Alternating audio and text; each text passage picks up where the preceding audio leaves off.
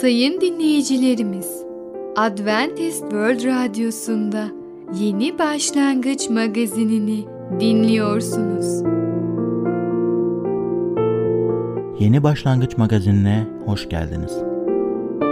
Önümüzdeki 30 dakika içerisinde sizlerle birlikte olacağız. Bugünkü programımızda yer vereceğimiz konular Mesih'ten dolayı, meyve ve sebze yerken, çocuk yetiştirirken en sık yapılan hatalar.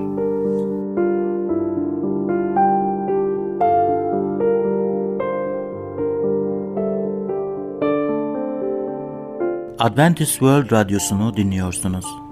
Sizi seven ve düşünen radyo kanalı.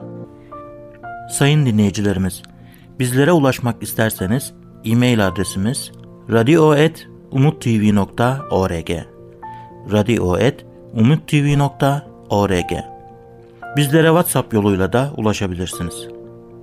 WhatsApp numaramız 00961 357 997 867 06 00961 357 997 867 06 Şimdiki konumuz Mesih'ten dolayı. Semavi bereketleri nasıl alabiliriz? Merhaba değerli dinleyicimiz. Bereket Dağı'ndan Düşünceler adlı programa hoş geldiniz. Ben Tamer ve Ketrin. Bugün sizlerle birlikte olacağız. Bugünkü konumuz Mesih'ten dolayı. Evet, Mesih'ten dolayı zulüm görmek nasıl bir şey? Allah'ın kelamı bize ne diyor? Matta kitabı 5. bölümde 11. ayette şöyle söylemektedir.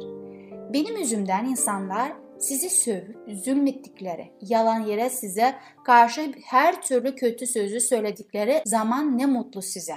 İlk asırlarda İsa Mesih'in öğrencilerine Mesih'ten dolayı zulüm ediyorlardı. Hatırlarsanız, eğer hatırlamıyorsanız hatırlatayım sevgili dinleyicilerim. İsa Mesih yaşadığı zaman oradaki düşüncelere, oradaki insani yaklaşımı Allah'a insanların doğrultmaya çalıştı, düzeltmeye çalıştı ve onlardan tepki aldı. Onlardan karşılık geldi. Yani sen kimsin? Biz o kadar zamanlar burada eğitim alıyoruz, her şeyi biliyoruz. Allah'a nasıl davranacağımızı biliyoruz, nasıl ibadet edeceğimizi biliyoruz.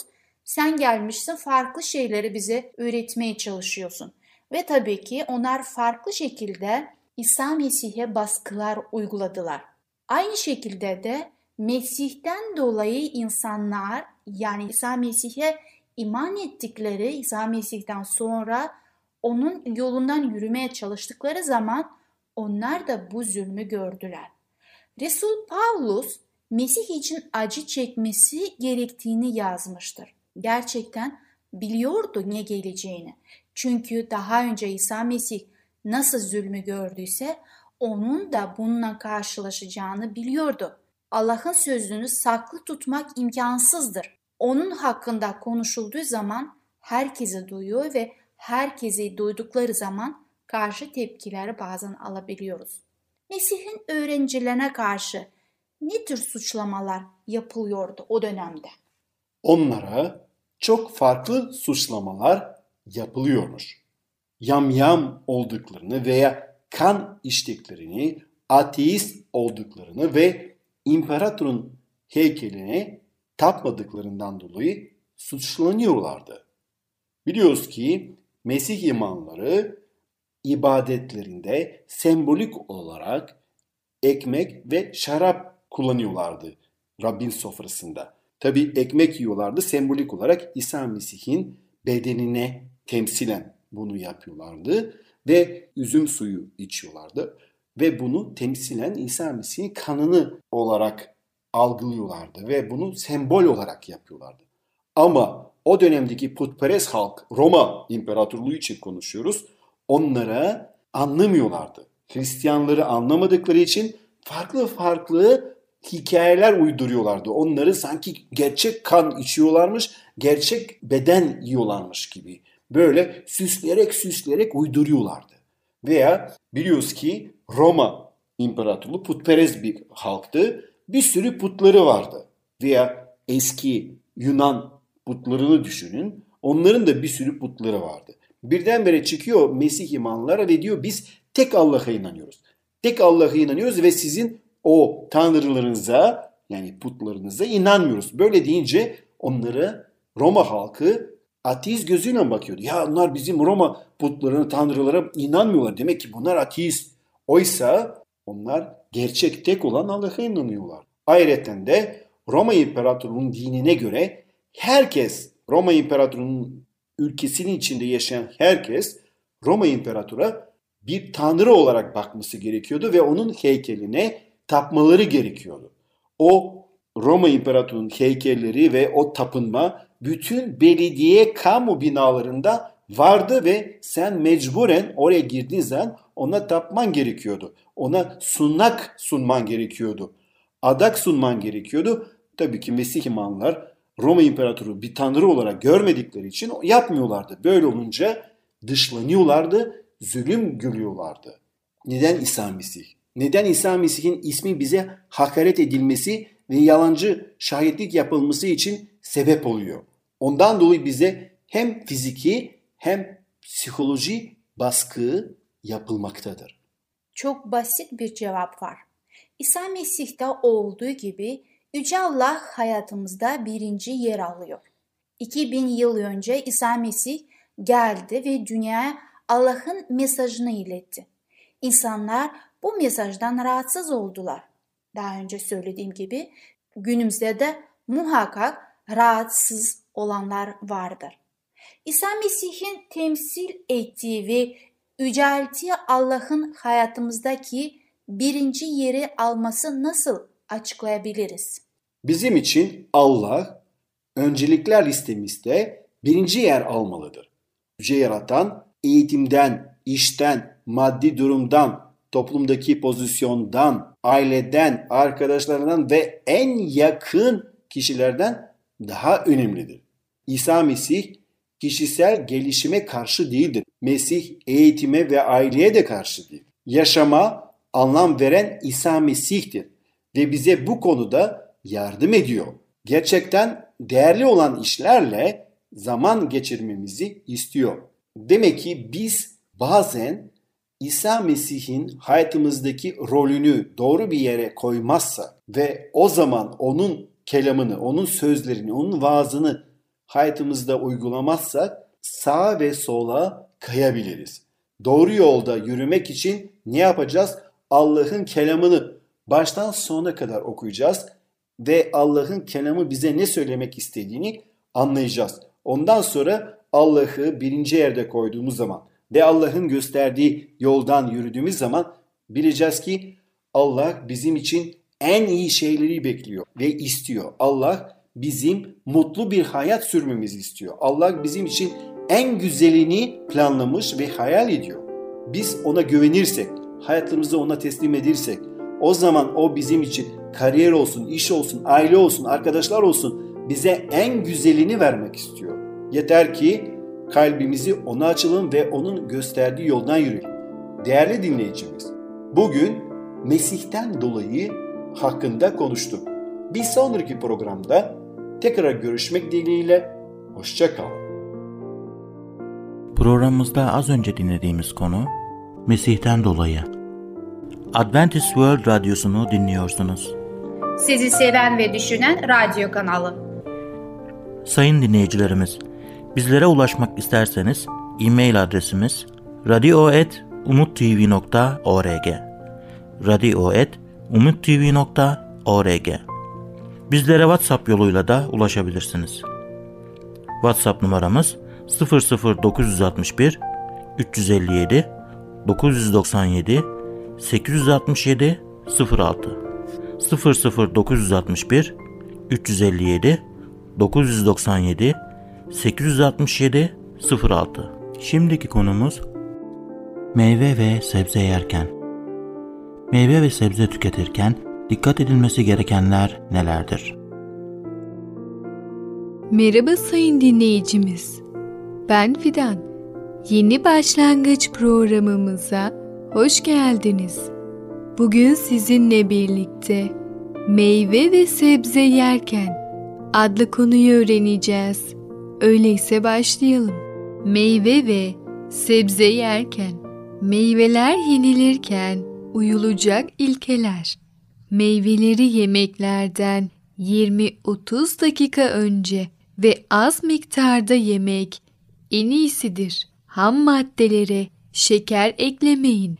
Meyveleri kendi doğal olgunlaşma mevsiminde yemeye çalışın. Meyveler kanımızı temizler. Yani asitlerin atılmasını sağlar. Şeker eklediğimiz zaman bu etki tersine döner. Sebzeler yenilirken uyulacak ilkeler. Kışın ve baharda çok fazla salatalık ve domates yememekte yarar vardır. Bu sebzeler bu mevsimlerde yapay olarak büyütülüp toplanıyor ve hemen ardından çürümeye başlıyorlar. Raf ömürlerini arttırmak amacıyla pek çok madde ile korunuyorlar. Bu tür maddelerin sağlığımız üzerindeki olumsuz etkilerini biliyoruz. Pek çok insan çiğ sebze yediğinde rahatsız olduğundan yakınır. Bunun nedeni sebzeleri yeterince çiğnememeleridir. Bütün bitkisel esaslı gıdaların iyice çiğnenmesi gereklidir. Çünkü bunların sindirim süreci ağızda başlar. Eğer bu gıdalar yeterince iyi çiğnenmezlerse midede mayalanır ve burada şişkinliğe ve gaz oluşumuna neden olurlar. Üçten daha fazla eksik dişi olan kişilerin sebzelerini hazırlarken bir rende, tercihen plastik bir rende kullanmaları iyi olur. Pek çok sebze radyoaktif madde zerreleri içerir. Mümkünse kendi sebzelerimizi yetiştirmeli yahut organik olarak üretilmiş sebzeleri satın almalıyız. Eğer bu mümkün değilse sebzelerimizi karanlık bir yerde 3 saat süreyle tuzlu su içinde bekleterek bu maddelerin çoğundan kurtulabiliriz. Soğuk mevsimlerde bedenimizin vitamin ve iz element ihtiyacını karşılamak için turşu yapılmış sebzeleri, kurutulmuş ve işlenmiş meyveleri kullanabiliriz. Meyve ve sebzelere ilişkin bazı yararlı tavsiyeler. Bulunduğumuz yörede yetişen meyve ve sebzeleri doğal olgunlaşma zamanlarında yememiz en doğrusudur. Farklı iklimler bitkilerin farklı biyolojik bilgiler içermesine neden olur. Sıcak iklimlerde yetişen bitkilerin sularının serinletici özelliği vardır. Kavun, karpuz, portakal, mandalina ve muz bedenimizi serinletir. Eğer gezegenimizin kuzey kısımlarındaki ülkelerde yaşıyorsanız, kış mevsiminde çok fazla turunçgil tüketmemizde yarar vardır. Eğer yaşadığınız bölgede yazın çilek, böğürtlen, elma, kiraz ve armut yetişiyorsa yenilmesi en yararlı meyveler bunlardır. Yazın güneşte havuç, maydanoz, elma, armut, kayısı ve mürdüm eriği kurutabiliriz. Kışın buzdan eritilmiş su içinde bekletilebilir. Sonra da meyve ve sebze çorbalarımıza yediğimiz tahılları ekleyebiliriz. Bu şekilde meyve ve sebzelerimizin vitamin içeriğini yüzde yüz korumuş oluruz. Daha soğuk iklimlerde yetişen bitkilerin tam tersine ısıtıcı etkisi vardır. Tahılları, fındık, ceviz gibi kabuklu meyvelerin içlerini, ayçiçeği ve kabak çekirdeklerini ve köklü sebzeleri yediğimiz zaman bedenimizi ısıtan bir etki yapar. Bundan çıkacak sonuç basittir. Yazın serinletici etkileri nedeniyle daha çok meyve ve sebze yemeliyiz. Kışın ise kendimizi sıcak tutmak için tahılları ve kurutulmuş meyveleri tüketmeliyiz. Bedenimizde olup biten bütün işlevleri zıt faktörlerin birlikte işlemesi ve ikilik yasasına göre düzenlenmiştir. Sol ve sağ kol, beynin sol ve sağ yarı küreleri gibi iki elementin sodyum ve potasyumun bedenimizde çok önemli işlevleri vardır. Bu elementler değişik yollarla sıvı değişimlerini etkileyerek bedenimizin su tasarrufunu düzenler. Bedenimizde sodyumun potasyuma oranı 1'e 20 olmalıdır. Bu denge şu ya da bu yönde bozulduğu anda yaşamsal işlevlerimizi olumsuz etkiler. Bu altın oranı korumaya çalışmamız gerekir. Eğer bedeninizin şiştiğini ve su topladığını hissediyorsanız potasyumca zengin gıdalar tüketin. Evet sayın dinleyicimiz, Meyve ve Sebze Yerken adlı programımızı dinlediniz.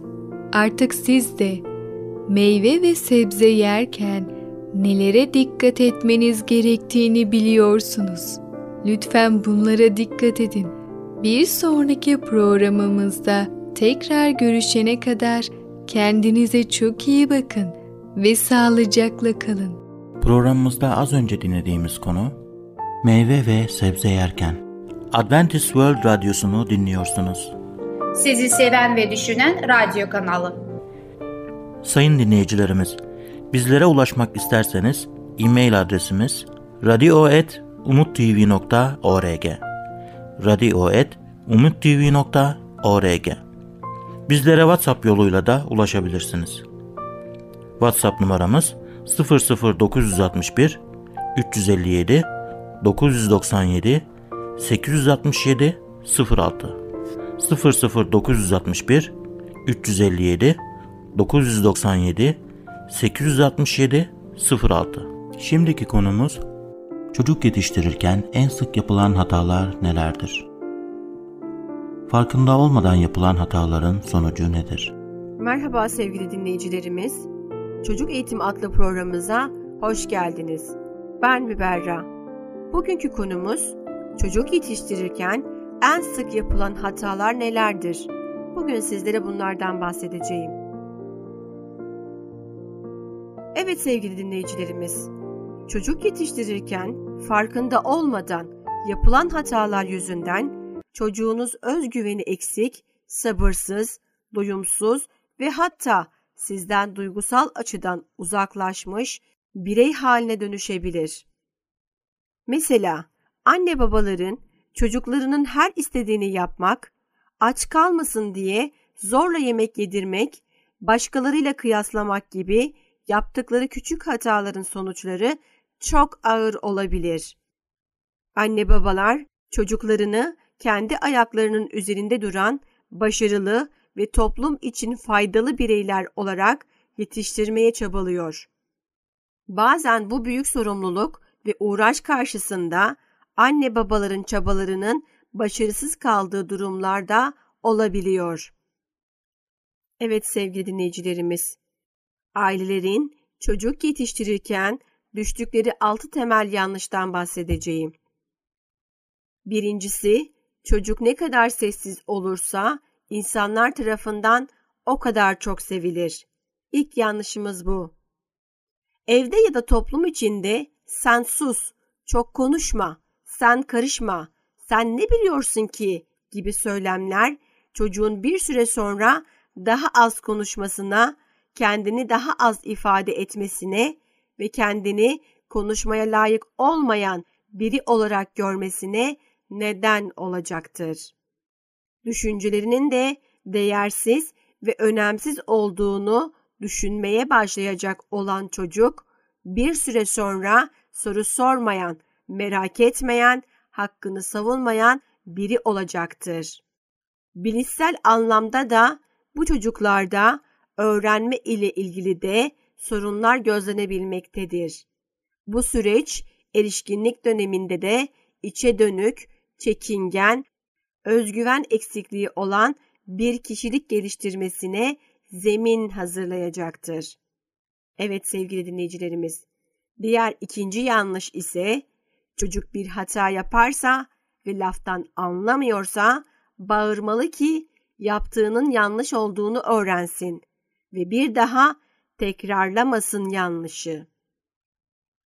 Sevgili dinleyicilerimiz, yaptığı hatalı bir davranıştan sonra çocuğa bağırmak, ses yükseltmek ve fiziksel şiddette bulunmak ilk etapta belki de o davranışın sönmesine sebep olacaktır.